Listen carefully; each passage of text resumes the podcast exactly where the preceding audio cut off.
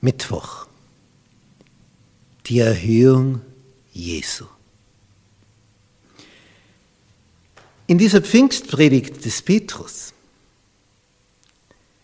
geht es also darum, herauszuschälen, herauszufiltern, dieser Jesus, der von unseren Obersten als Lügner dargestellt wurde, der verworfen wurde, als Gotteslästerer beschimpft wurde, den sie ans Kreuz gebracht haben, der war tatsächlich der Sohn Gottes und er wurde erhöht ans Kreuz und dann erhöht, also gen Himmel vor. Dieser Sohn Gottes, er war der Sohn Gottes.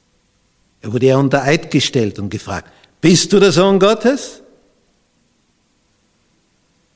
Und vorher hatte Jesus geschwiegen, kein Wort gesagt, bei all den falschen Anklagen.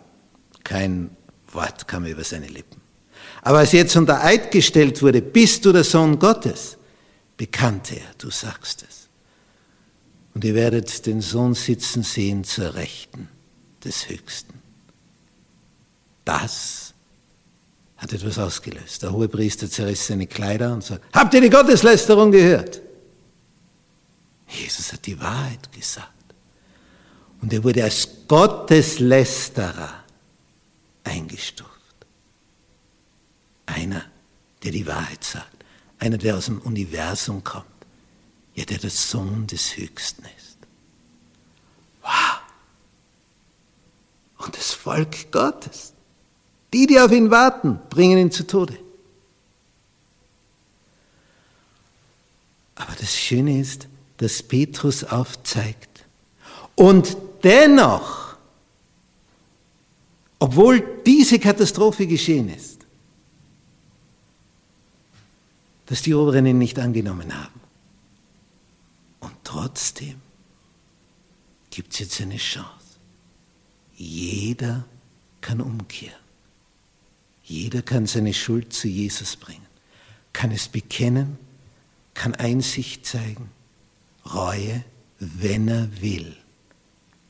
Und dann kann ihm vergeben werden. Denn Gott will nicht vernichten, er will retten. Aber ihm geht es um Einsicht, um Verständnis, dass etwas erkannt wird. Und wenn es erkannt wird, ja dann, dann steht er nicht anders zu verzeihen. Und das ist das Schöne, auch für uns heute. Wenn dir etwas aufgeht und du dann merkst, oh, was habe ich denn da für Mist gebaut? Wie, wie, wie, wie soll ich da je wieder froh werden?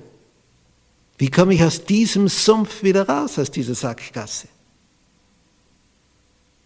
Die frohe Botschaft, wenn du es erkannt hast, dass das verkehrt war, dann bist du schon weit. Wenn du erkannt hast, dass du Schuld auf dich geladen hast, dann bist du schon gut unterwegs. Denn dann kannst du diese Schuld auch abladen. Du kannst zu Jesus kommen. Er übernimmt es. Du kannst dort abladen. Alles, der ganze Dreck der Vergangenheit kann da abgeladen werden. Daher, wende dich zu dem, der dir all das vergeben kann. Und das predigt Petrus zu Pfingsten. Und aufgrund dieser Sprachengabe, die da vermittelt wurde, haben die Leute natürlich zugehört, aber wie? Hochkonzentriert, weil sie wussten, hier hat ein Höherer eingegriffen, sonst könnten die die Fremdsprache nicht. Deswegen sind sie einmal hergekommen. Und jetzt waren sie interessiert zu erfahren, was ist der Inhalt? Was ist für eine Botschaft? Was wird da vermittelt? Und das, das hat das ausgelöst, dass 3000 Menschen an diesem Tag getauft wurden. Das war eine Taufe.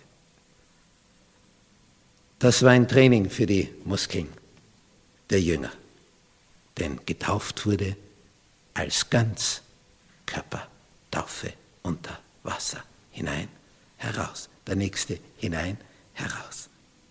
Und mit Kleidung im Wasser wirst du schwerer, wenn sich die Kleidung voll saugt mit Wasser.